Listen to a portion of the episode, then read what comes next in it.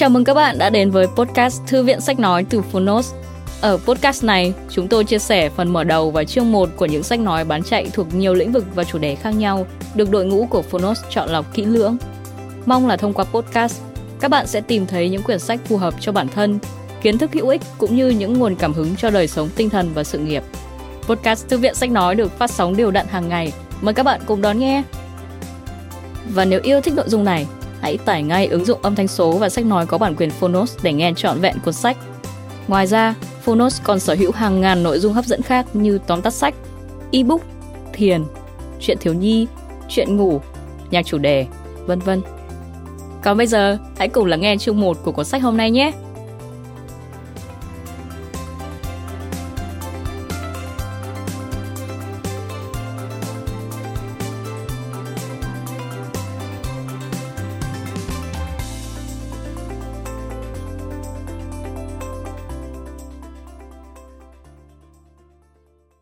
Bạn đang nghe từ Phonos.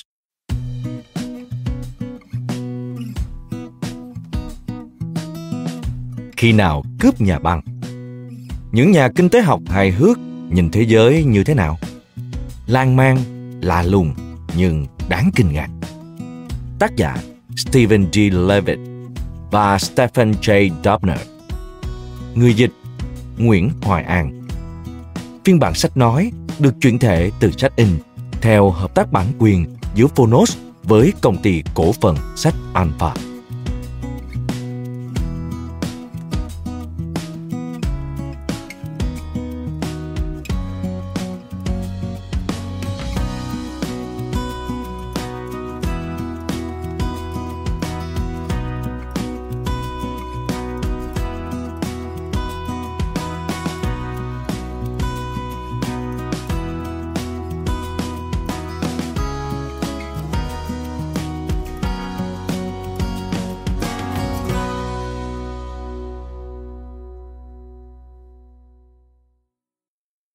Lót và nước đóng chai có điểm gì chung?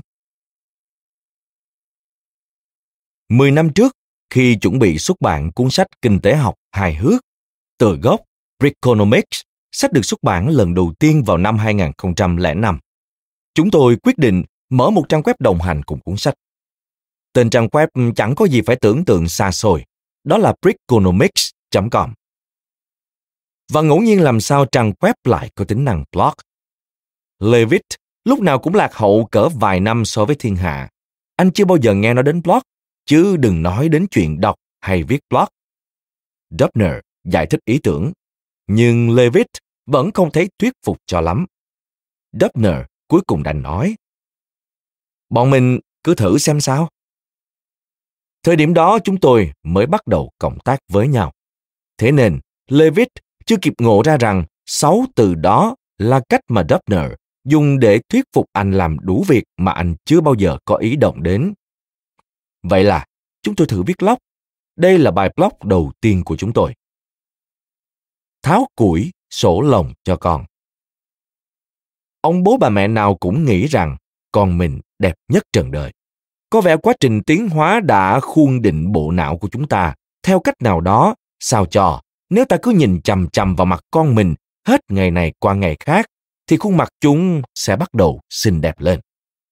Con cái nhà khác mà dính thức ăn trên mặt thì trông thật kinh, nhưng thức ăn dính trên mặt con mình thì lại đáng yêu chết đi được. Xem nào, chúng tôi cũng đã nhìn chằm chằm bản thảo cuốn kinh tế học hài hước, nhiều đến độ trong mắt chúng tôi nó thật tuyệt vời. Bất kể trên đó nào là mụn cốc, thức ăn dính mặt và đủ thứ hầm bà lằng khác. Rồi chúng tôi bắt đầu nghĩ rằng có thể có vài người quả thật muốn đọc nó, và sau khi đọc nó, họ có thể thậm chí còn muốn bày tỏ ý kiến riêng về nó. Thế nên, trang web này ra đời. Chúng tôi hy vọng đây sẽ là một chốn vui vẻ, hay ít nhất cũng là để tranh cãi trong vui vẻ, cho những người thỉnh thoảng ghé chơi. Và nó quả đúng là một chốn vui vẻ. Phong cách viết blog của chúng tôi có khuynh hướng xuề xòa, cá nhân và ngoan cố hơn so với cách chúng tôi viết sách chúng tôi có thể thả lửng một câu hỏi hoặc đưa ra một câu trả lời chắc nịch. Chúng tôi viết những điều mà mình mới nghĩ được nửa chừng, rồi sau đó hối hận. Chúng tôi viết cả những điều chúng tôi đã nghĩ đi nghĩ lại, nhưng rồi sau đó vẫn hối hận. Thế nhưng, trên tất cả viết blog cho chúng tôi một lý do chính đáng để tiếp tục giữ nguyên sự tò mò và cởi mở của mình với thế giới xung quanh.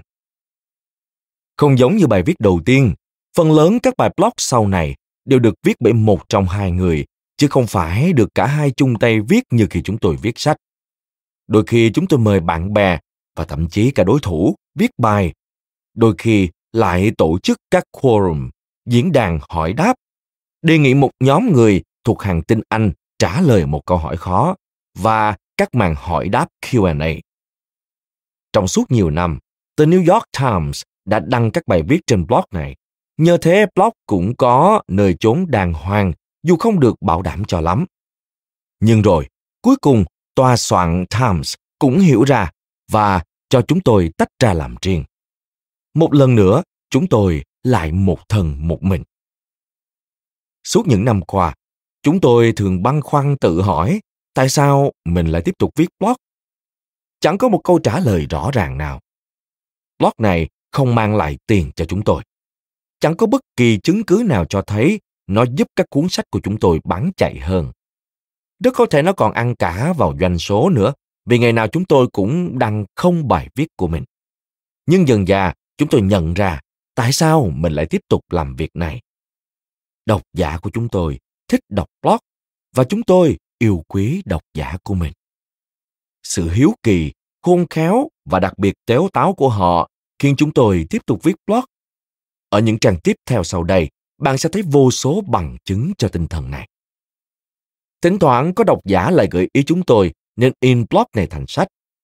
Ban đầu chúng tôi thấy đó là một ý kiến siêu ngớ ngẩn, cho đến một ngày cách đây không lâu, nó đột nhiên không còn có vẻ ngớ ngẩn nữa. Điều gì đã thay đổi? Dubner cho nhóc nhà anh đi trại hè ở Man. Giữa chốn đồng không mông quạnh, hai bố con bắt gặp một nhà máy nước đóng chai rất lớn ở Bowling Spring. Bản thân là người lớn lên giữa chốn hoang vu. Dubner luôn thấy thật lạ làm sao khi có quá nhiều người chịu bỏ kha khá tiền cho một chai nước. Tuy nhiên, họ đã làm vậy với số tiền bỏ ra khoảng 100 tỷ đô la một năm. Và đột nhiên một cuốn sách về các bài viết trên blog không còn có vẻ gì quá ngớ ngẩn nữa. Vậy là theo truyền thống của Boland Spring, Evian và các thiên tài khác của ngành sản xuất nước đóng chai, chúng tôi quyết định đóng chai một thứ có sẵn, miễn phí và tính tiền các bạn món đó. Công bằng mà nói, chúng tôi thật sự lâm vào cảnh khốn đốn khi phải đọc toàn bộ blog và lọc ra những nội dung khá nhất. Thật mừng khi thấy trong số 8.000 bài viết, hầu hết là làng nhàn, chúng tôi quả thực cũng có được một vài bài viết tốt. Chúng tôi đã biên tập và cập nhật thêm nội dung cho các bài viết, sắp xếp chúng thành các chương để nội dung cuốn sách hợp lý hơn. Chẳng hạn, chương 1, chúng tôi chỉ đang cố giúp thôi mà. Bàn đến việc xóa bỏ hình thức biên chế trong môi trường học thuật, những hình thái thay thế cho hình thái dân chủ và làm sao để suy nghĩ như một tên khủng bố. Chương 8. Khi đã là dân chat. Chỉ ra rằng, một khi ta bắt đầu suy nghĩ như một nhà kinh tế, sẽ rất khó để bỏ lối suy nghĩ đó đi. Bất kể chủ đề là sửa công thức cho trẻ em, những bộ phim hoạt hình hay món thịt gà ôi thiêu. Suốt nhiều năm, chúng tôi đã có được cảm giác vui sướng vô hạn khi đưa những suy nghĩ xỏ xiên của mình thành bài viết. Chúng tôi hy vọng bạn sẽ thích thú khi ghé mắt nhìn vào đầu óc chúng tôi để thấy sẽ thế nào nếu nhìn thế giới qua cặp kính mang màu kinh tế học hài hước. Mời bạn xem thêm không chỉ là những chuyện tầm phào được đính kèm trên ứng dụng. Chương 1 Chúng tôi chỉ đang cố giúp thôi mà.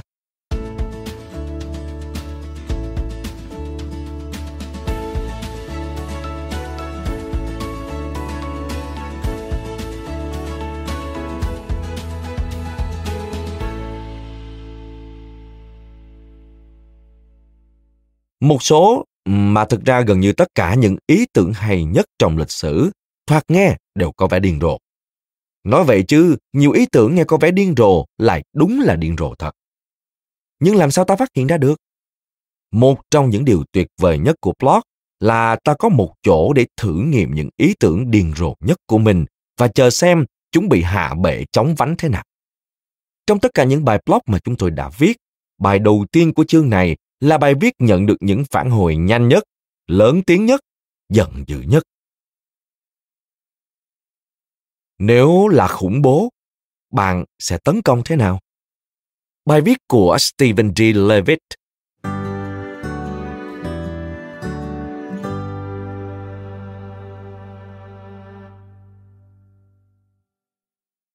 Cơ quan an ninh vận tải Hoa Kỳ Transportation Security Administration, viết tắt TSA, mới ra thông báo cho biết lệnh cấm đối với hầu hết những món đồ không được mang theo hành lý sách tay lên máy bay sẽ vẫn có hiệu lực. Riêng lệnh cấm mang hộp quẹt thì được dỡ bỏ. Trong khi chuyện cấm mọi người mang kem đánh răng, chất khử mùi hay nước suối qua cửa an ninh nghe có vẻ điên rồ, thì việc cấm mang hộp quẹt nghe chẳng có gì kỳ cục lắm. Tôi băn khoăn liệu các nhà sản xuất hộp quẹt có vận động hành lang ủng hộ hay phản đối sự thay đổi quy định này hay không? Một mặt, việc tịch thu 22.000 hộp quẹt một ngày có vẻ sẽ mang lại món lợi béo bở cho công việc kinh doanh. Mặt khác, có lẽ sẽ chẳng còn mấy người mua bật lửa nếu họ không thể cầm theo nó đi đâu. Khi nghe các quy định này, tôi đã nghĩ đến những việc mình sẽ làm nếu muốn người dân sợ chết khiếp trong trường hợp tôi là một kẻ khủng bố có nguồn lực ít ỏi. Tôi sẽ nghĩ đến những điều thật sự có thể làm nỗi sợ hãi lan rộng. Một trong những điều khiến mọi người sợ là cái ý nghĩ họ có thể là nạn nhân của một cuộc tấn công. Với suy nghĩ này, tôi muốn làm một việc mà ai cũng nghĩ là có thể nhắm vào họ, ngay cả nếu xác suất thiệt hại cho từng cá nhân là rất thấp. Người ta thường đánh giá thái quá những chuyện có xác suất cực nhỏ, bởi vậy nỗi sợ hãi do hành động khủng bố tạo ra thường quá lớn so với rủi ro thực sự. Ngoài ra, tôi cũng muốn tạo ra cảm giác rằng có một quân đoàn khủng bố tồn tại. Tôi sẽ tạo ra cảm giác này bằng cách thực hiện cùng lúc một loạt các vụ tấn công, rồi ngay sau đó giả thêm những đợt khác. Thứ ba, trừ phi những kẻ khủng bố nhất quyết tiến hành các sứ mệnh tự sát, tôi không hình dung nổi bọn họ sẽ làm thế. Nếu không, thì việc lên một kế hoạch sao cho những tay khủng bố dưới trướng bạn không phải bỏ mạng hay bị bắt trong lúc làm nhiệm vụ mới là tối ưu. Thứ tư, tôi cho rằng nỗ lực ngăn chặn hoạt động thương mại là hợp lý bởi những đợt khủng hoảng kinh tế khiến mọi người có thêm thời gian suy nghĩ xem họ sợ hãi ra sao. Thứ năm, nếu bạn thực sự muốn làm nước Mỹ phải khốn đốn, thì hành động đó phải thúc đẩy chính phủ Mỹ thông qua một loạt những điều luật tốn kém mà vẫn giữ nguyên hiệu lực kể cả sau khi chúng đã thực hiện được mục đích của mình một thời gian dài. Nhìn chung, quan điểm của tôi là càng đơn giản càng tốt. Tôi đoán suy nghĩ này cũng đúng với khủng bố. Theo tinh thần đó, kế hoạch khủng bố tốt nhất mà tôi biết là kế hoạch mà cha tôi đã nghĩ ra sau khi những tay bắn tỉa DC tàn phá khắp một vùng hồi năm 2002. Ý tưởng cơ bản ở đây là trang bị cho 20 tay khủng bố, xe và súng trường, rồi sắp xếp cho bọn chúng xả súng ngẫu nhiên vào những thời điểm đã định trên khắp cả nước. Những thành phố lớn nhỏ, những khu ngoại ô, vân vân. Bắt chúng di chuyển thật nhiều, không ai biết vụ tấn công tiếp theo sẽ xảy ra khi nào và ở đâu. Mọi thứ sẽ hỗn loạn đến khó tưởng tượng nổi, đặc biệt khi xét đến nguồn lực ít ỏi đòi hỏi ở những tay khủng bố. Những tay này cũng cực kỳ khó tóm. Tất nhiên, tổn thất sẽ không khủng khiếp bằng việc đánh bom hạt nhân thành phố New York. Song, chắc chắn việc tìm một đống súng sẽ dễ dàng hơn nhiều so với việc sở hữu một món vũ khí hạt nhân. Tôi chắc chắn nhiều độc giả còn có những ý tưởng hay hơn thế. Nếu được, tôi rất muốn nghe ý tưởng của các bạn.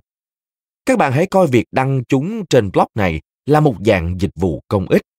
Tôi đoán những người phản đối và chiến đấu chống khủng bố sẽ đọc blog này nhiều hơn là những tay khủng bố thật sự.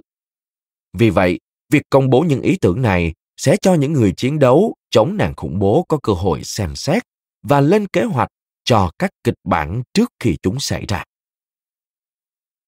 Bài viết này được đăng vào ngày 8 tháng 8 năm 2007. Ngày blog Brickonomics bắt đầu có một vị trí trên New York Times. Cùng ngày, trong một cuộc phỏng vấn với tờ New York Observer, người ta đã đề nghị Dubner giải thích tại sao Brickonomics lại là blog bên ngoài đầu tiên được New York Times quyết định đăng tải. Câu trả lời của anh hé lộ một chi tiết. Anh từng làm việc ở tờ báo này và anh biết rõ những chuẩn mực cũng như quy định ở đây. Anh nói, họ biết tôi không đăng mấy thứ vớ vẩn trên blog. Thế nhưng, hóa ra đối với mọi người, bài viết kêu gọi ý tưởng tấn công khủng bố của Levitt lại đúng là vỡ vẩn. Nó thu hút được nhiều phản hồi gay gắt đến độ New York Times phải đóng một bình luận sau khi nhận được vài trăm bình luận. Đây là một bình luận điển hình. Anh đùa tôi đấy à? Ý tưởng cho bọn khủng bố Anh tưởng thế này hay lắm đấy à? Anh đúng là một thằng đần. Chuyện này khiến Levitt quyết định thử lại lần nữa vào ngày hôm sau. Khủng bố Phần 2 Bài viết của Stephen D. Levitt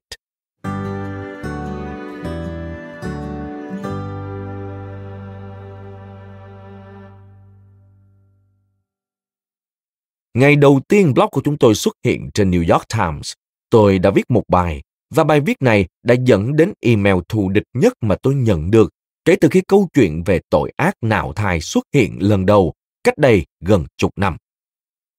Những người viết thư cho tôi không hiểu tôi là một gã đần, một kẻ phản quốc hay cả hai.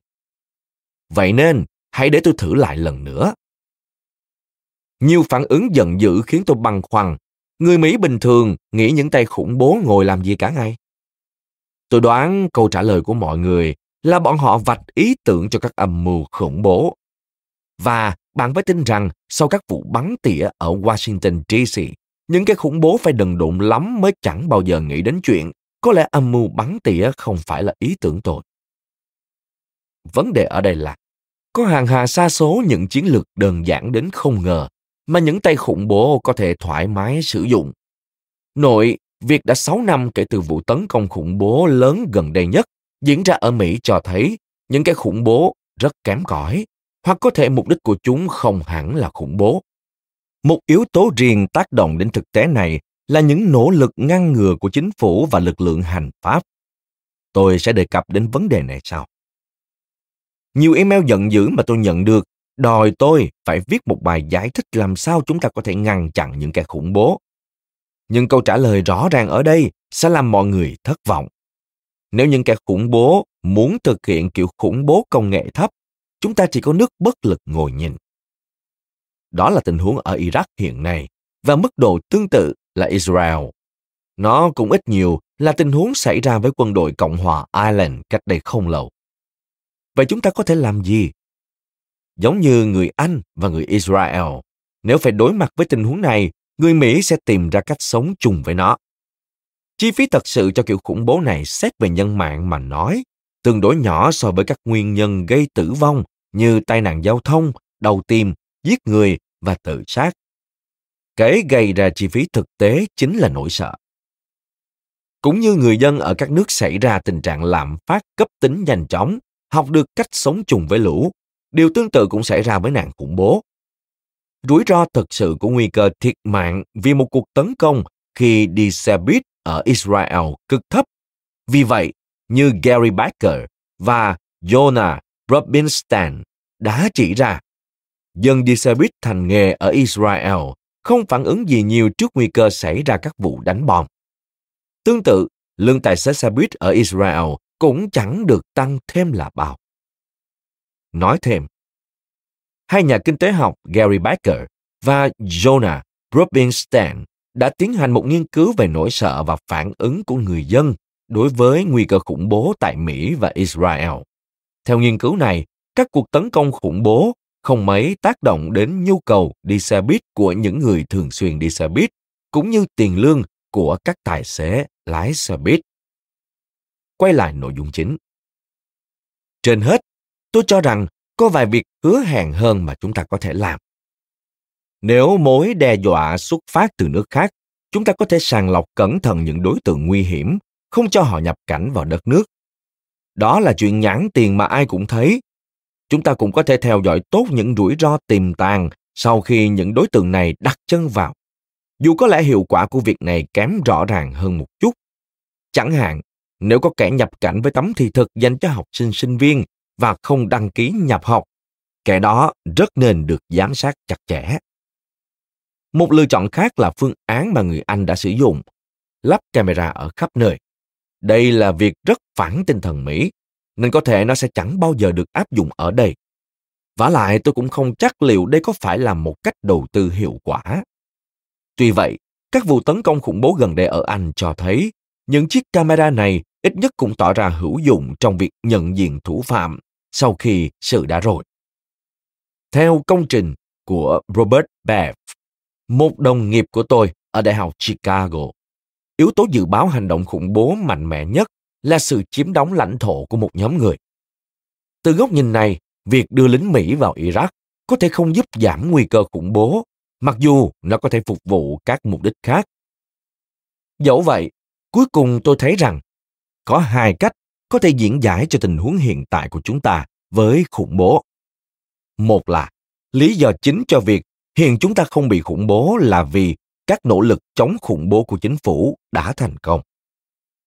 Cách diễn giải kia thì cho rằng nguy cơ khủng bố không cao như thế và chúng ta đã chi tiêu thái quá cho cuộc chiến chống lại nó, hay chí ít cho cái có vẻ như là cuộc chiến chống nó.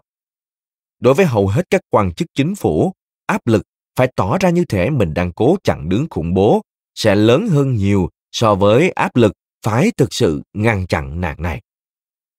Chẳng ai có thể buộc tội giám đốc cơ quan an ninh vận tải Hoa Kỳ, Transportation Security Administration, viết tắt TSA. Nếu một chiếc máy bay bị một đầu đạn tên lửa bắn hạ, nhưng ông ta sẽ gặp rắc rối lớn nếu một tiếp thuốc đánh răng chứa chất nổ hạ gục chiếc máy bay. Do đó, chúng ta dồn thêm nhiều nỗ lực vào tiếp thuốc đánh răng, dù rất có thể nó là mối đe dọa kém quan trọng hơn nhiều. Tương tự như vậy, một nhân viên CIA sẽ chẳng gặp rắc rối gì nếu một cuộc tấn công khủng bố xảy ra. Anh ta hay chị ta sẽ chỉ gặp rắc rối nếu không có báo cáo bằng văn bản liệt kê chi tiết khả năng xảy ra một cuộc tấn công như vậy. Một báo cáo mà đáng lẽ sẽ được người khác theo dõi. Nhưng họ lại chẳng bao giờ làm thế vì có quá nhiều báo cáo kiểu vậy. Tôi đoán kịch bản thứ hai, nguy cơ khủng bố không lớn đến vậy, là kịch bản có khả năng cao hơn cả. Và điều này, bạn cứ ngẫm mà xem, chính là cái nhìn lạc quan về thế giới. Dù vậy, nó có lẽ sẽ vẫn khiến tôi trở thành một gã đần, một kẻ phản quốc, hoặc cả hai. Cuộc chiến chống gian lận thuế thì thế nào nhỉ? Bài viết của Stephen J. Dubner.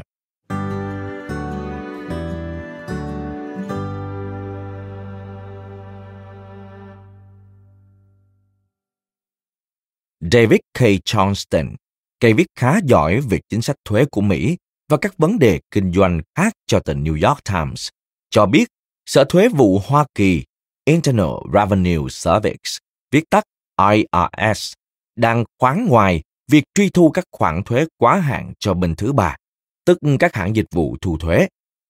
Anh biết, trong 10 năm tới, chương trình thu nợ tư được kỳ vọng sẽ mang về 1,4 tỷ đô la. Trong đó các hãng thu thuế giữ lại khoảng 330 triệu đô la, tương đương khoảng 22 đến 24 xu trên mỗi đô la thuế. Con số này trông như một khoản chi quá lớn đến độ phải bỏ đi thì thật không đành lòng. Và cũng có thể mọi người sẽ lo chuyện các hãng thu thuế có thể tiếp cận hồ sơ tài chính của mình.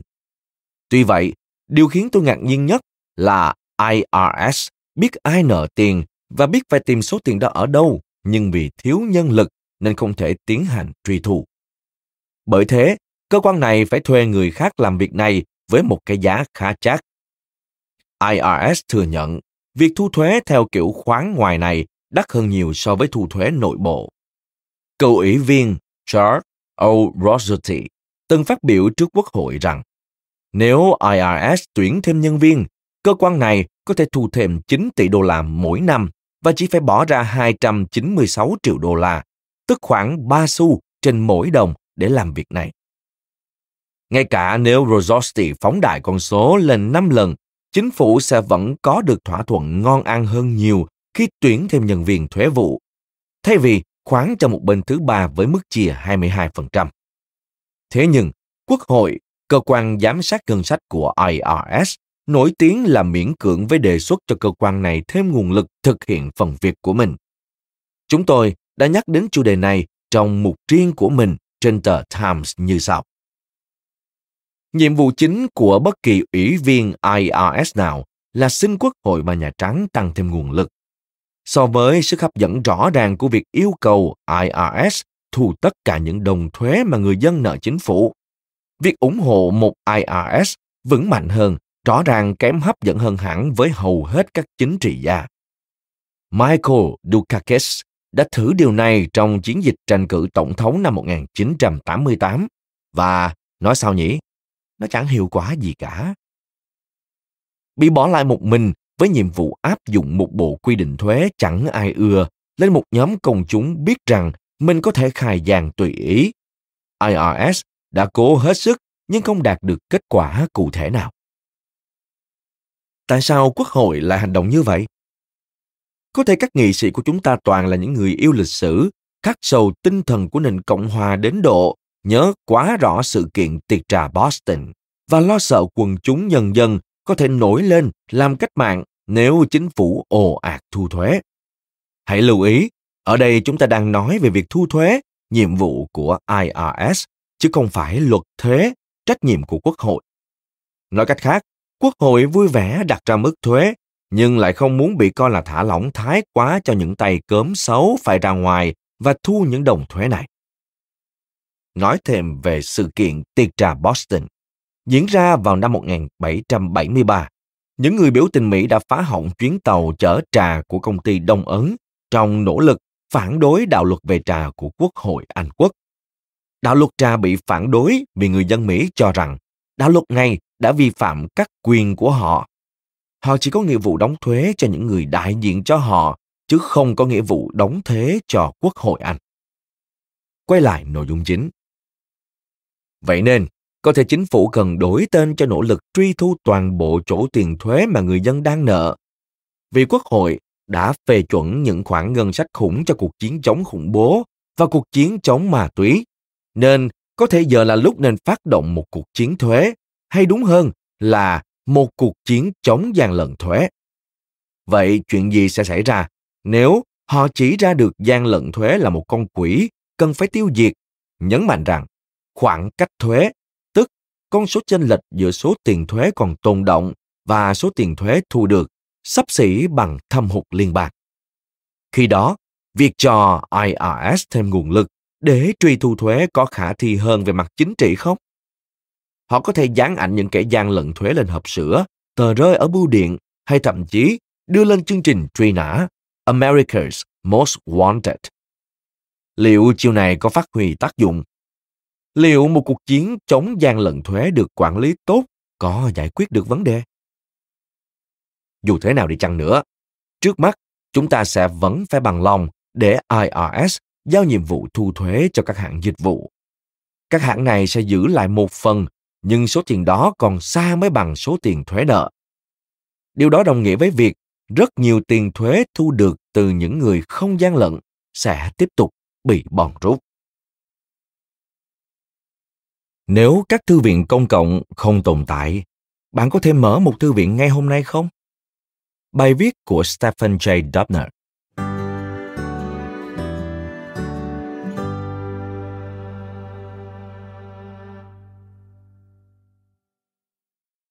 Ai ghét thư viện, xin giơ tay. Vâng, tôi chỉ nói vậy thôi. Ai có thể ghét thư viện chứ? Đây là một gợi ý khác. Các nhà xuất bản sách. Có lẽ tôi sai, nhưng nếu bạn quan tâm đến sách vở, bạn sẽ hiểu tôi nói gì. Gần đây tôi có ăn trưa cùng một vài người trong giới xuất bản. Trong số họ có người vừa mới dự hội nghị thủ thư toàn quốc. Nhiệm vụ của chị là làm sao bán các dòng sách của mình cho càng nhiều thủ thư càng tốt. Chị cho biết có chừng 20.000 thủ thư tham dự và tiết lộ thêm chị đã thuyết phục được một hệ thống thư viện lớn như Thư viện Chicago hoặc Thư viện New York mua một đầu sách. Điều này đúng nghĩa với việc chỉ có thể sẽ bán được cỡ vài trăm cuốn, bởi một số nhánh thư viện thường mua nhiều cuốn cho mỗi đầu. Nghe rất tuyệt đúng không? Chà, chưa chắc. Giới viết lách thường truyền tai nhau một câu chuyện dở khóc dở cười. Tại một buổi ký tặng sách, một người đến trước mặt tác giả hồ hởi nói Ôi, tôi thích sách của anh lắm. Tôi đọc nó ở thư viện, rồi sau đó đã bảo tất cả bạn bè đến đó đọc. Và tác giả nghĩ trong đầu. Quỷ hóa quá, sao anh không mua lấy một cuốn đi? Thư viện đã mua, tất nhiên, nhưng giả sử trong vòng đời của cuốn sách đó có 50 người sẽ đọc nó.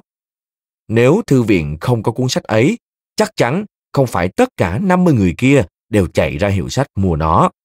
Nhưng hãy hình dung, chỉ 5 người mua thôi.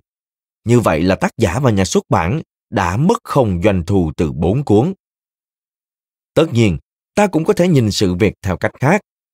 Bạn có thể lý luận rằng, ngoài những cuốn thư viện đã mua, về lâu dài mà nói, thư viện có thể đẩy tổng doanh thu của cuốn sách tăng lên theo ít nhất là mấy kênh sau đây. Một, Thư viện giúp đào tạo những người trẻ trở thành người thích đọc sách. Khi lứa độc giả này lớn lên, họ sẽ mua sách. 2.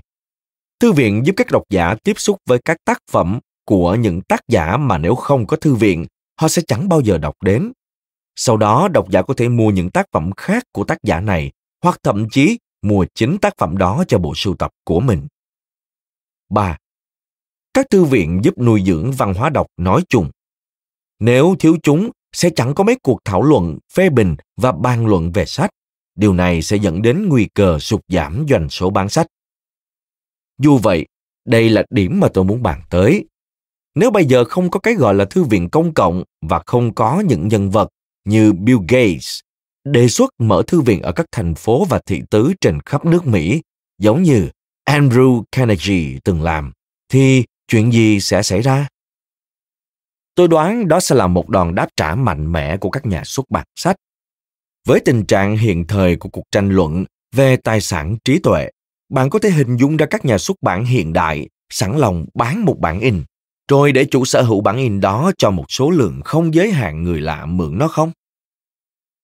Tôi cho là không. Có lẽ họ sẽ đưa ra một thỏa thuận cấp phép. Cuốn sách nếu mua thì có giá 20 đô la, cộng thêm 2 đô la mỗi năm cho những năm tiếp theo. Tôi chắc rằng còn nhiều kiểu sắp xếp tiềm năng khác. Và tôi cũng chắc chắn không kém rằng, giống như nhiều hệ thống phát triển theo thời gian, hệ thống thư viện cũng là hệ thống mà nếu bây giờ được xây dựng mới từ đầu, nó sẽ không hề giống như hiện tại. Hãy bỏ biên chế đi thôi. Kể cả biên chế của tôi. Bài viết của Stephen D. Levitt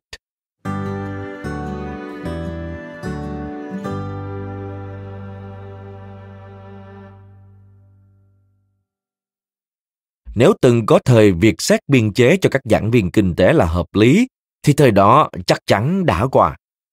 Điều tương tự cũng có thể đúng với ngành học khác ở trường đại học và thậm chí có thể còn đúng hơn nữa với các giáo viên phổ thông và trung học. Vậy biên chế có vai trò gì? Nó làm méo mó nỗ lực của con người, đẩy họ vào cảnh khi mới khởi đầu sự nghiệp thì có động cơ mạnh mẽ, nhưng rồi sau này chỉ còn lại động cơ yếu ớt. Ta có thể hình dung ra một vài mô hình trong đó cấu trúc động cơ này có vẻ hợp lý. Chẳng hạn, một người thường cố gắng học hỏi nhiều thông tin để nâng cao năng lực, nhưng khi người đó đã nắm trong tay kiến thức, kiến thức đó sẽ không bị mai một và nỗ lực chẳng còn là yếu tố quan trọng. Mô hình này có thể là mô tả chính xác cho việc học đi xe đạp, nhưng sẽ là một mô hình tồi tệ trong học thuật.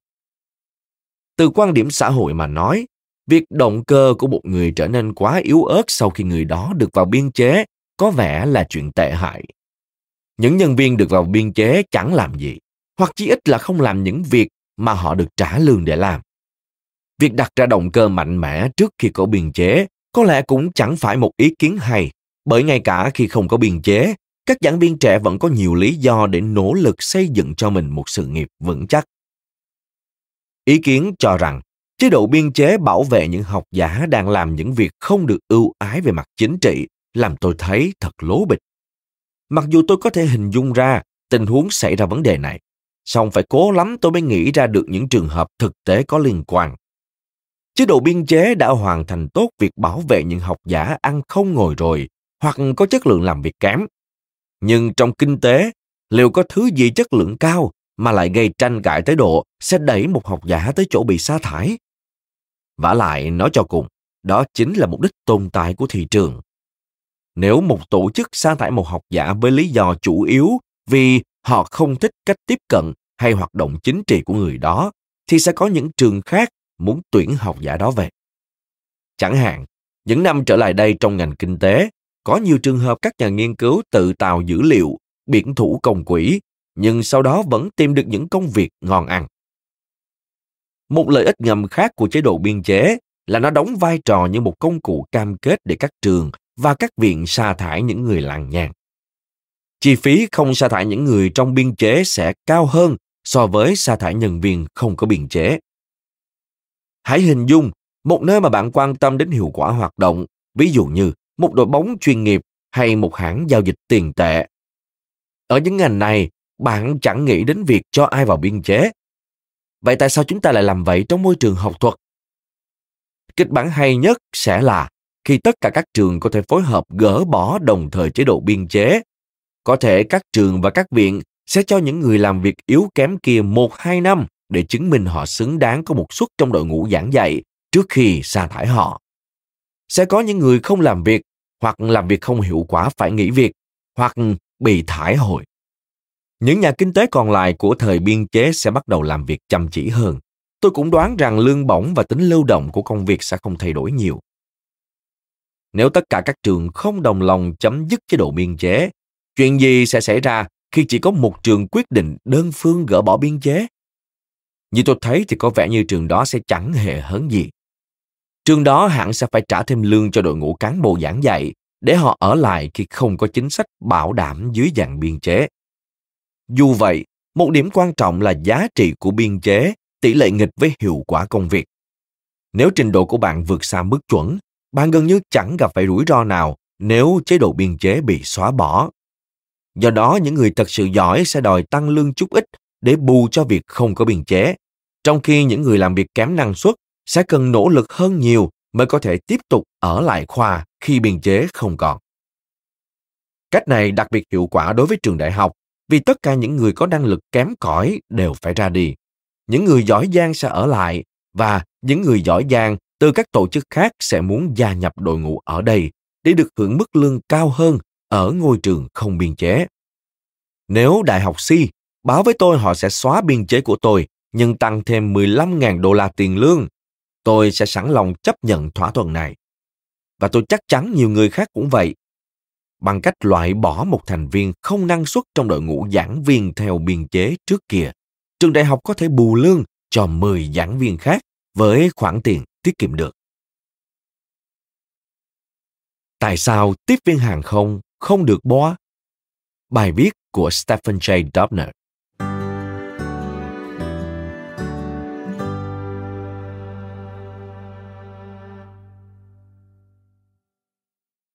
Hãy thử nghĩ đến tất cả những người làm dịch vụ thường được boa tiền.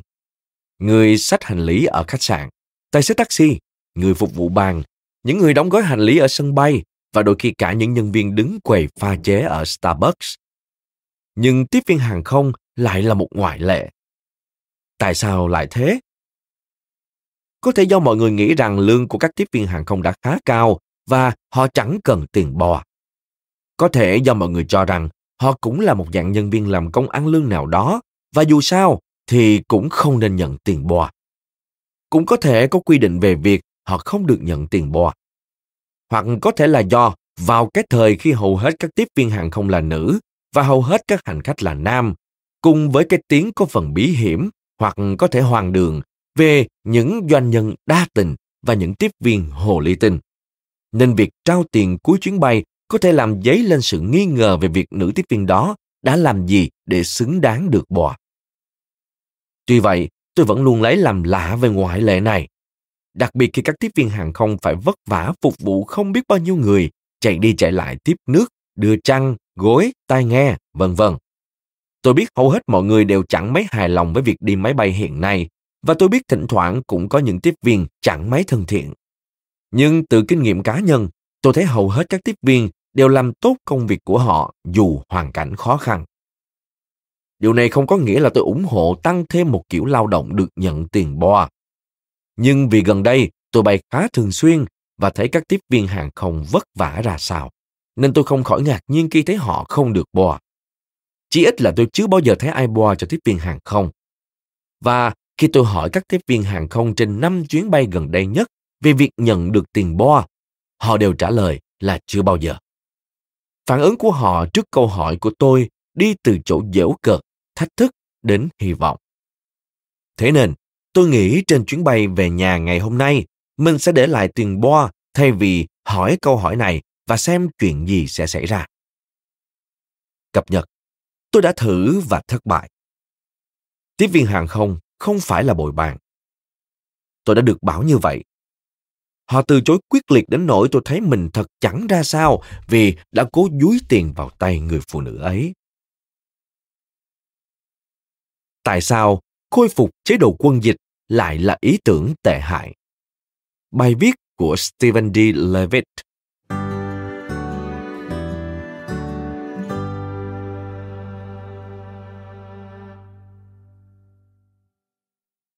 Một bài viết rất dài trên tạp chí Time có tựa đề Khôi phục chế độ quân dịch không phải liều thuốc trị bách bệnh.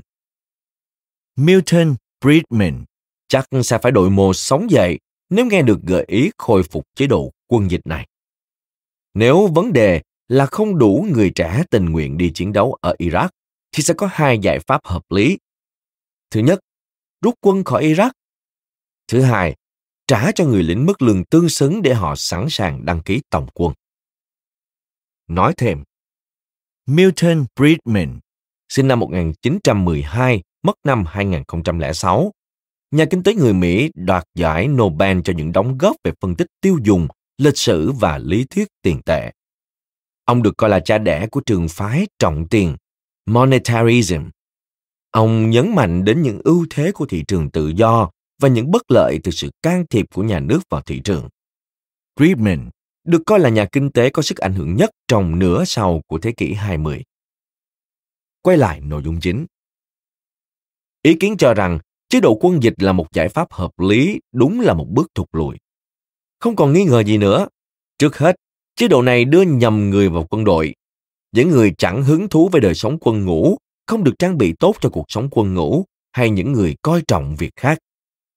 Từ góc độ kinh tế mà nói, mọi lý do trên đều chính đáng cho việc không muốn vào quân ngũ. Tôi hiểu là còn có nhiều góc nhìn khác, chẳng hạn ý thức trách nhiệm hay nghĩa vụ với đất nước. Nhưng nếu một người cảm thấy theo cách này, nó sẽ là yếu tố ảnh hưởng đến hứng thú của người đó đối với đời sống quân ngũ. Thị trường làm rất tốt việc phân công công việc. Thị trường thực hiện việc này thông qua tiền lương. Do đó, những người lính Mỹ nên được trả một mức lương tương xứng để bù đắp cho những rủi ro mà họ phải đón nhận. Quân dịch về cơ bản là một loại thuế nặng, tập trung áp lên những người phải đi nghĩa vụ quân sự. Theo lý thuyết kinh tế, đây là một cách hoàn thành mục tiêu cực kỳ kém hiệu quả. Những người phê bình có thể viện lý do rằng cử đám trẻ có hoàn cảnh kinh tế khó khăn đi vào chỗ chết ở Iraq vốn dĩ là điều không công bằng. Mặc dù tôi không đồng ý với ý kiến cho rằng Việc có người sinh ra trong giàu có, người khác lại lớn lên trong nghèo khó là chuyện bất công. Song với sự tồn tại tình trạng chênh lệch thu nhập ở đất nước này, bạn sẽ phải coi nhẹ khả năng ra quyết định của những người đăng ký tổng quân, thì mới có thể nói rằng chế độ quân dịch hợp lý hơn chế độ tình nguyện đăng lính. Các nam nữ quân nhân nhập ngũ đang chọn lựa điều có lợi nhất cho mình trong những tùy chọn đặt ra trước mắt họ. Quân dịch có thể hợp lý khi đóng vai trò như một nỗ lực hạn chế tình trạng bất bình đẳng. Nhưng ở một thế giới đầy rẫy sự bất bình đẳng, việc để mọi người chọn lựa con đường của riêng mình sẽ tốt hơn là định cho họ một con đường. Ví dụ hoàn hảo cho điều này là quân đội Mỹ hiện đang thưởng nóng 20.000 đô la cho những ai sẵn sàng lên tàu tham gia khóa huấn luyện cơ bản trong vòng 30 ngày sau khi đăng ký tổng quân. Khoản thưởng này có lẽ có liên quan đến việc lần đầu tiên sau một thời gian dài, quân đội đã đạt được mục tiêu tuyển quân tháng. Thậm chí sẽ còn tốt hơn nữa nếu chính phủ buộc phải trả mức lương tương xứng cho những người lính thời chiến. Tức là, nếu mức lương thời chiến cũng do thị trường quyết định và người lính có thể chọn giải ngũ bất cứ khi nào họ muốn, như ở hầu hết các công việc khác. Nếu được như thế, chi phí mà chính phủ phải chịu sẽ tăng vọt và phản ánh chính xác chi phí thật của chiến tranh, dẫn tới việc đánh giá đúng hơn liệu lợi ích mà hành động quân sự mang lại có lớn hơn chi phí hay không. Những người phê bình có thể viện lý rằng nếu quân đội có thêm người da trắng giàu có thì chúng ta sẽ chẳng có mặt ở Iraq. Có lẽ điều này đúng, nhưng nó không tự nhiên đồng nghĩa với việc chế độ quân dịch là một ý tưởng hay. Chế độ quân dịch sẽ khiến việc tiến hành chiến tranh kém hiệu quả hơn nhiều. Điều này đáng lẽ đồng nghĩa với việc sẽ có ít cuộc chiến hơn. Nhưng cũng có thể nếu bạn tiến hành chiến tranh hiệu quả, cuộc chiến đó xứng đáng được tiến hành, dù nó không đáng bị tiến hành kém hiệu quả. Xin nói rõ, tôi không nói rằng cuộc chiến cụ thể này nhất thiết đáng tiến hành, chỉ là về lý thuyết mà nói điều này có thể đúng mà thôi. Cần nói thêm, hệ thống lính dự bị hiện tại cũng không phải là một ý tưởng hay. Về cơ bản, đó khiến chính phủ phải trả lương quá nhiều cho lính dự bị khi không cần dùng đến họ và trả lương quá thấp trong trường hợp ngược lại. Kiểu bố trí này chuyển tất cả rủi ro từ chính phủ sang lính dự bị. Từ góc độ kinh tế, một kết quả như vậy là không hợp lý bởi các cá nhân không nên hoặc không thích chịu rủi ro. Lý tưởng nhất là ta có một hệ thống trong đó tiền lương cho lính dự bị sẽ thật thấp trong thời bình và đủ cao trong thời chiến, để họ không còn bận tâm đến việc mình có bị gọi tổng quân hay không.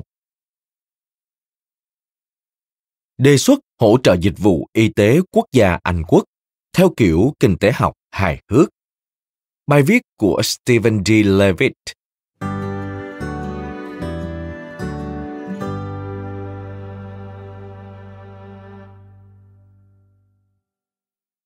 Trong chương đầu tiên của cuốn sách, Tư duy như một kẻ lập dị, được xuất bản tại Việt Nam vào năm 2015.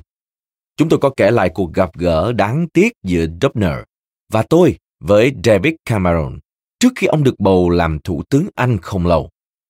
Chúng tôi đùa với Cameron về việc áp dụng cho giao thông những nguyên tắc mà ông chủ trương áp dụng cho dịch vụ chăm sóc sức khỏe.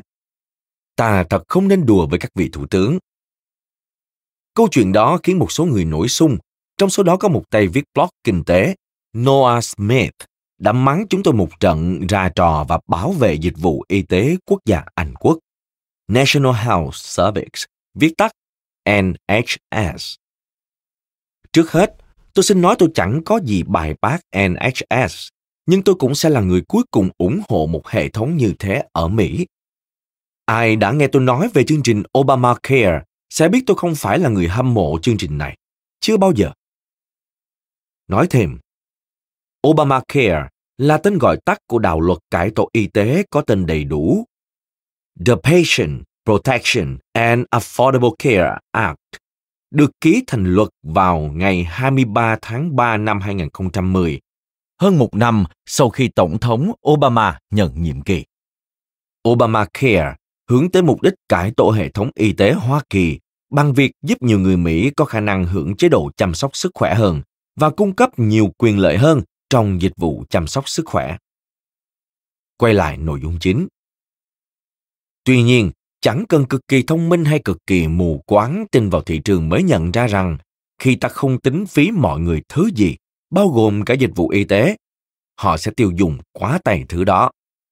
Tôi đảm bảo với bạn rằng nếu những người Mỹ phải bỏ tiền túi ra trả cho mức giá điên rồ theo cách tính phí của các bệnh viện, thì tỷ trọng GDP rót cho dịch vụ y tế sẽ thấp hơn nhiều. Và tất nhiên, điều tương tự cũng đúng ở Anh. Smith kết thúc bài chỉ trích của mình như sau. Nhưng tôi không nghĩ Levitt có mô hình nào ở đây. Cái mà anh ta có là một thông điệp giản đơn rằng tất cả các thị trường đều giống nhau và một niềm tin mạnh mẽ có từ trước trong thông điệp đó. Chỉ dựa trên những gì được đưa ra trong cuốn Tư duy như một kẻ lập dị, Smith có lẽ không biết rằng chúng tôi quả thực có một mô hình cho NHS và thực tế tôi đã đề xuất mô hình đó với đội ngũ của Cameron sau khi ông rời cuộc họp. Mô hình này cực kỳ đơn giản. Cứ đến ngày 1 tháng 1 hàng năm, chính phủ Anh sẽ gửi một chi phiếu trị giá 1.000 bảng cho mọi công dân Anh. Người Anh có thể làm gì tùy thích với số tiền đó, nhưng nếu khôn ngoan, họ có thể để riêng nó ra nhằm trả cho chi phí y tế thực trả của mình. Trong hệ thống của tôi, các cá nhân buộc phải tự chi trả toàn bộ khi chi phí y tế không quá 2.000 bảng và 50% khi chi phí nằm trong khoảng 2.000 đến 8.000 bảng. Chính phủ sẽ trả toàn bộ chi phí vượt ra ngoài con số 8.000 bảng một năm. Từ phía một công dân mà nói, kịch bản tốt nhất là họ không phải sử dụng dịch vụ y tế.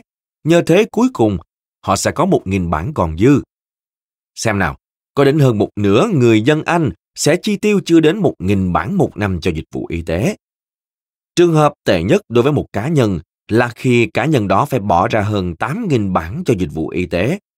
Như vậy, cá nhân đó sẽ âm 4.000 bản, tức là cá nhân đó phải bỏ ra 5.000 bản cho dịch vụ y tế, nhưng khoản tiền này được trừ đi 1.000 bản mà chính phủ đã phát hồi đầu năm. Nếu quả thực người tiêu dùng nhạy cảm với giá, tức nguyên tắc kinh tế học cơ bản nhất, sẽ giữ vai trò chi phối và đường nhu cầu dốc xuống, thì tổng chi tiêu cho dịch vụ y tế sẽ giảm. Trong mô hình mô phỏng mà chúng tôi thực hiện ở Greatest Good, chúng tôi ước tính tổng chi phí cho dịch vụ y tế có thể giảm khoảng 15%. Con số này tương đương với sự sụt giảm gần 20 tỷ bảng Anh. Sự sụt giảm này là nhờ vào việc cạnh tranh có thể làm tăng hiệu suất và việc người tiêu dùng sẽ hạn chế sử dụng những dịch vụ y tế giá trị thấp mà hiện họ đang sử dụng chỉ vì dịch vụ này miễn phí. Mọi người sẽ vẫn được bảo vệ trước những cơn bạo bệnh. Giống như bất kỳ chương trình nào khác của chính phủ, mô hình này cũng sẽ có người được và kẻ mất. Phần lớn người Anh sẽ được hưởng lợi hơn trong kịch bản mà tôi đưa ra. Nhưng những người cần chi tiêu nhiều cho dịch vụ y tế trong một năm, cụ thể sẽ chật vật hơn. Đó là vì hệ thống mà tôi đề xuất chỉ cung cấp bảo hiểm một phần. Nhờ đó giữ lại động cơ để người tiêu dùng đưa ra những lựa chọn thận trọng. Hệ thống y tế khi đó sẽ giống như các lĩnh vực khác của đời sống. Khi tivi hỏng, tôi phải mua một chiếc tivi mới. Tôi sẽ chật vật hơn một anh chàng có chiếc tivi chẳng hề hớn gì. Khi mái nhà tôi cần thay, chi phí thay thế sẽ rất đắt đỏ và tôi sẽ chật vật hơn so với khi mái nhà không cần thay sửa. Chẳng có điều gì vô luân ở đây. Đó chỉ là cách thức vận hành thông thường của thế giới này. Chắc chắn đề xuất đơn giản này có thể cải tiến và sửa đổi thêm. Chẳng hạn, có thể khoản tiền mặt phát cho người cao tuổi vào đầu năm nên cao hơn khoản tiền mặt phát cho người trẻ. Có thể số tiền phát cho người bị bệnh mãn tính nên nhiều hơn, vân vân. Tôi không biết liệu kiểu kế hoạch này có khả thi về mặt chính trị hay không, nhưng tôi đã thực hiện một dạng bỏ phiếu không chính thức ở khối cử tri Anh quốc. Mỗi khi đi taxi ở London, tôi đều hỏi anh tài xế xem anh có ủng hộ đề xuất của tôi không. Những người tài xế có thể chỉ lịch sự cho có, nhưng khoảng 75% cho biết họ thích kế hoạch của tôi hơn hệ thống hiện tại. Có lẽ đã đến lúc làm một cuộc tiếp kiến thủ tướng nữa. Hình thái thay thế cho dân chủ Bài viết của Stephen D. Levitt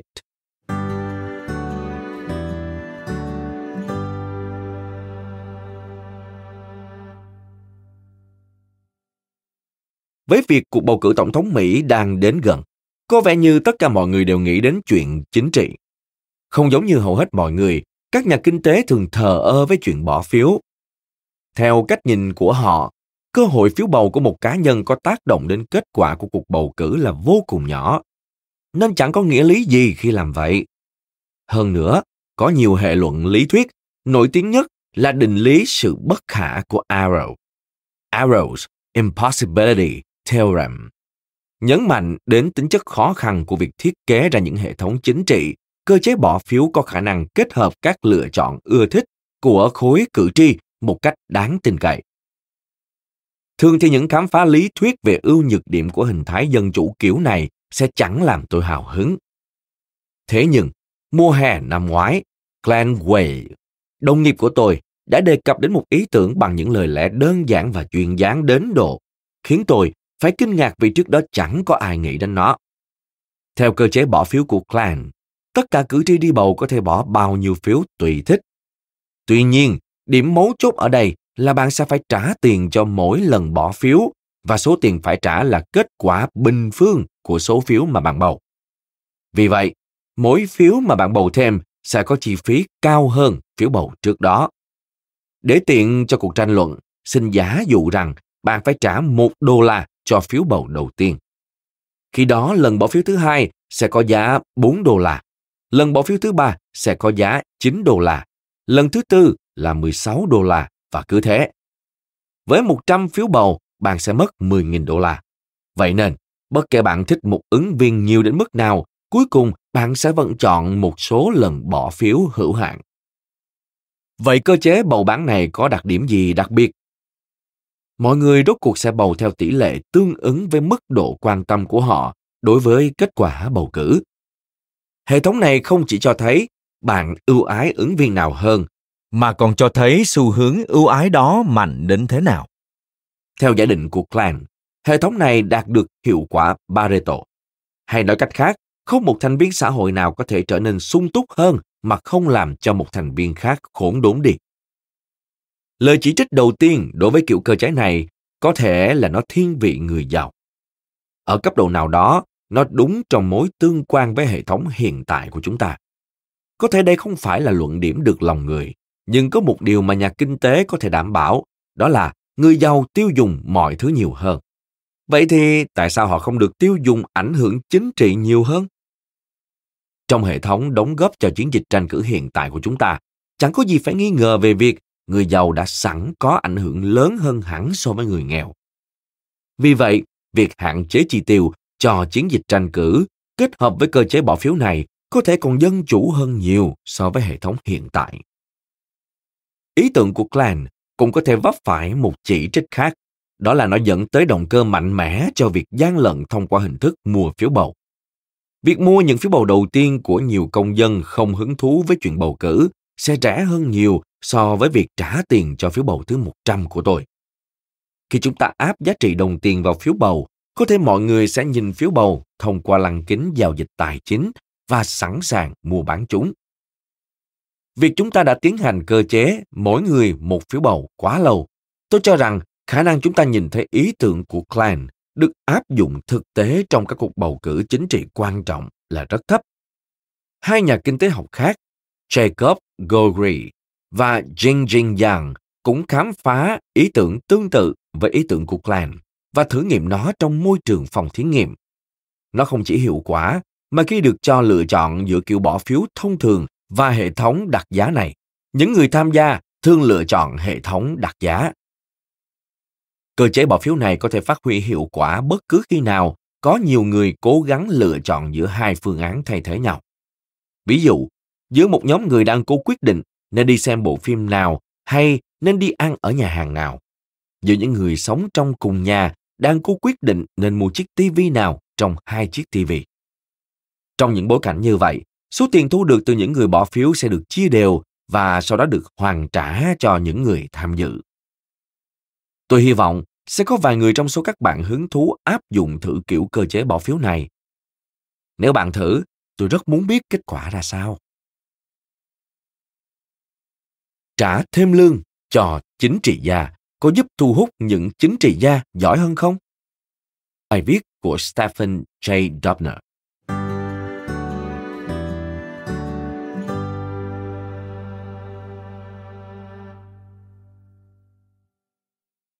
Mỗi khi bạn nhìn vào một hệ thống chính trị và thấy nó không đạt yêu cầu, trong đầu bạn sẽ xuất hiện một ý nghĩ khó cưỡng như sau. Có lẽ chúng ta có những chính trị gia dưới chuẩn bởi công việc này đơn giản là không hấp dẫn đúng người. Và do đó nếu mạnh tay tăng lương cho các chính trị gia, chúng ta sẽ thu hút được một lớp chính trị gia giỏi giang hơn. Đây là lý lẽ không được nhiều người ủng hộ vì nhiều lý do. Một trong số đó là chính các chính trị gia mới là người phải đi vận động tăng lương cho mình. Và điều này không khả thi về mặt chính trị, đặc biệt ở những nền kinh tế còn nghèo. Bạn có thể hình dung ra các tiết trên báo sẽ được giật như thế nào rồi chứ? Những ý tưởng đó hấp dẫn đúng không?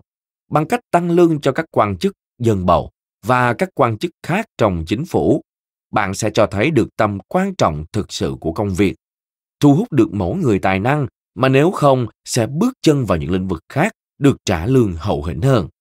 Cho phép các chính trị gia tập trung hơn vào nhiệm vụ mà họ đang nắm giữ thay vì phải lo lắng về thu nhập của mình và khiến các chính trị gia có đủ sức chống chịu trước ảnh hưởng của những món lợi tài chính. Một số nước đã áp dụng chính sách trả lương cao cho quan chức chính phủ, chẳng hạn như Singapore.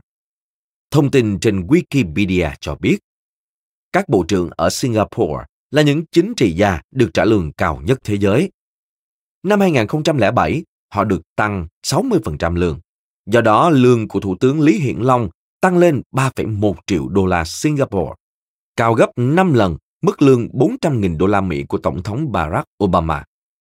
Mặc dù người dân đất nước này lên tiếng phản đối cho rằng mức lương của chính trị gia cao so với quy mô quản lý đất nước, song chính phủ Singapore đưa ra lập trường vững chắc khẳng định mức tăng như vậy là cần thiết để đảm bảo cho chính phủ hàng đầu thế giới của Singapore giữ được hiệu quả thông suốt và không xảy ra tình trạng tham nhũng.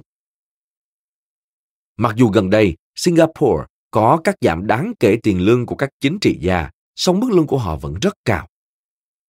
Nhưng có bất kỳ bằng chứng nào cho thấy việc trả thêm lương cho chính trị gia thực sự nâng cao được chất lượng quản lý hay không? Một nghiên cứu của Claudio Ferhat và Federico Finan cho rằng cách làm này quả thật giúp nâng cao chất lượng quản lý của các chính quyền đô thị như Brazil. Claudio Ferhat và Federico Finan cho biết, những phát hiện chính của chúng tôi cho thấy mức lương cao hơn làm gia tăng tính cạnh tranh trong môi trường chính trị và cải thiện chất lượng của các nhà làm luật trên các thước đo học vấn, kiểu nghề nghiệp trước đó và kinh nghiệm chính trị tại nhiệm sở. Ngoài sự chọn lọc tích cực này, chúng tôi cũng thấy rằng lương cũng ảnh hưởng đến hiệu quả làm việc của chính trị gia. Điều này nhất quán với phản ứng hành vi khi việc nắm giữ nhiệm sở trở nên có giá trị hơn. Một nghiên cứu khác gần đây hơn của Finan, Ernesto Danbour và Martin Rossi phát hiện rằng chất lượng công bọc của dân cũng được cải thiện khi họ được trả lương cao hơn. Lần này là ở các thành phố của Mexico. Nghiên cứu cho biết, chúng tôi thấy rằng mức lương cao hơn sẽ thu hút những ứng viên có năng lực hơn xét theo các thước đo IQ, tính cách và xu hướng làm việc trong lĩnh vực công. Nói cách khác, chúng tôi không tìm thấy chứng cứ cho thấy những tác động chọn lọc bất lợi lên động lực. Lương cao hơn cũng dẫn đến tỷ lệ chấp nhận cao hơn, cho thấy tỷ lệ co giãn cung lao động ở khoảng 2 và một mức độ độc quyền mua tương đối. Khoảng cách và các nhược điểm của khu đô thị làm giảm đáng kể tỷ lệ chấp nhận, nhưng mức lương cao sẽ giúp khép lại khoảng cách tuyển dụng ở những thành phố có mức sống kém hơn. Nói thêm, độ co giãn của cung biểu thị mức độ phản ứng của cung hàng hóa trước sự thay đổi trong mức giá hiện hành của chính hàng hóa đó. Trong trường hợp này là lao động. Nội dung bên trên có nghĩa là nếu lương tăng 1% thì lượng cung lao động sẽ tăng lên 2%. Và khi lượng cung tăng lên, mức độ độc quyền mua, tức tình trạng có nhiều người bán trong thị trường nhưng chỉ có một người mua cũng tăng lên. Quay lại nội dung chính. Tôi không hẳn cho rằng việc tăng lương cho các quan chức chính phủ Mỹ sẽ cải thiện được hệ thống chính trị của đất nước. Nhưng nếu việc để lương giáo viên thấp hơn mức mà một người có năng lực tương đương có thể kiếm được ở lĩnh vực khác là ý tưởng tội, thì có thể cũng tệ chẳng kém nếu cứ mong chờ rằng sẽ có đủ chính trị gia và công bộc giỏi đảm nhận những công việc này, trong khi họ có thể kiếm được nhiều tiền hơn khi làm công việc khác. Còn có một ý tưởng cấp tiến hơn nữa mà tôi đã suy nghĩ suốt một thời gian dài. Sẽ thế nào nếu chúng ta tạo động cơ cho chính trị gia bằng những khoản lương hậu hĩnh nếu công việc họ làm tại nhiệm sở thực sự có ích cho xã hội? Một vấn đề lớn của chính trị là động cơ của chính trị gia thường không ăn nhập với động cơ của cử tri. Các cử tri muốn chính trị gia giải quyết những vấn đề đau đầu, dài hơi như giao thông, y tế, giáo dục, phát triển kinh tế, các vấn đề địa chính trị vân vân. Trong khi đó, chính trị gia lại có động cơ mạnh mẽ để hành động vì lợi ích riêng, được bầu, vận động được tiền, củng cố quyền lực, vân vân. Những mối quan tâm mà hầu hết đều có kết quả ngắn hạn. Vì vậy, dù chúng ta không thích cách các chính trị gia hành động, song họ chỉ đơn giản là đang đáp lại các động cơ mà hệ thống bày ra cho mình. Nhưng sẽ thế nào nếu thay vì trả cho chính trị gia một mức lương lạc đạc, từ đó khuyến khích họ lợi dụng thời gian ngồi ở nhiệm sở để thâu tóm những lợi ích cá nhân có thể đi ngược lại lợi ích tập thể. Chúng ta tạo động cơ để họ làm việc chăm chỉ vì lợi ích tập thể. Tôi sẽ làm việc này như thế nào? Bằng cách cho các chính trị gia những tùy chọn theo kiểu tùy chọn cổ phiếu. Nếu một quan chức dân bầu hoặc được chỉ định làm một dự án nhiều năm và dự án mang lại những kết quả tốt cho cộng đồng, ngành giáo dục hay ngành giao thông, hãy viết cho họ một tấm xét hậu hĩnh sau 5 hoặc 10 năm khi những kết quả này được chứng nhận. Bạn muốn thế nào hơn? Trả cho Bộ trưởng Giáo dục Mỹ mức lương 200.000 đô la một năm, bất kể ông ta có làm được việc gì xứng đáng hay không, hay 10 năm sau, viết cho ông ta một tấm xét 5 triệu đô la nếu nỗ lực của ông ta quả thực giúp tăng điểm kiểm tra của học sinh Mỹ lên 10%.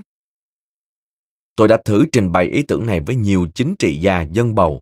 Họ không nghĩ nó hoàn toàn nhảm nhí, hay chỉ ít họ cũng đủ lịch sự để vờ như không. Gần đây, tôi có cơ hội nói chuyện về ý tưởng này với thượng nghị sĩ John McCain. Ông chăm chú lắng nghe, gật đầu và mỉm cười một chút. Tôi không tin nổi ông ấy lại thấy hứng thú đến thế. Điều đó khuyến khích tôi tiếp tục thào thào thật chi tiết. Cuối cùng, ông chia tay ra bắt tay tôi và nói Ý tưởng rành mạch đấy, Steve. Ôm nó xuống mồ may mắn nha. Ông quay người và bước đi, môi vẫn mỉm cười. Tôi chưa bao giờ cảm thấy vui vẻ khi bị cự tuyệt thẳng thừng như vậy. Tôi đoán đó là những gì người ta cần để trở thành một chính trị gia xuất chúng. Cảm ơn các bạn vì đã lắng nghe podcast Thư viện Sách Nói. Podcast này được sản xuất bởi Phonos, ứng dụng âm thanh số và sách nói có bản quyền dành cho người Việt. Hẹn gặp lại các bạn ở những tập tiếp theo.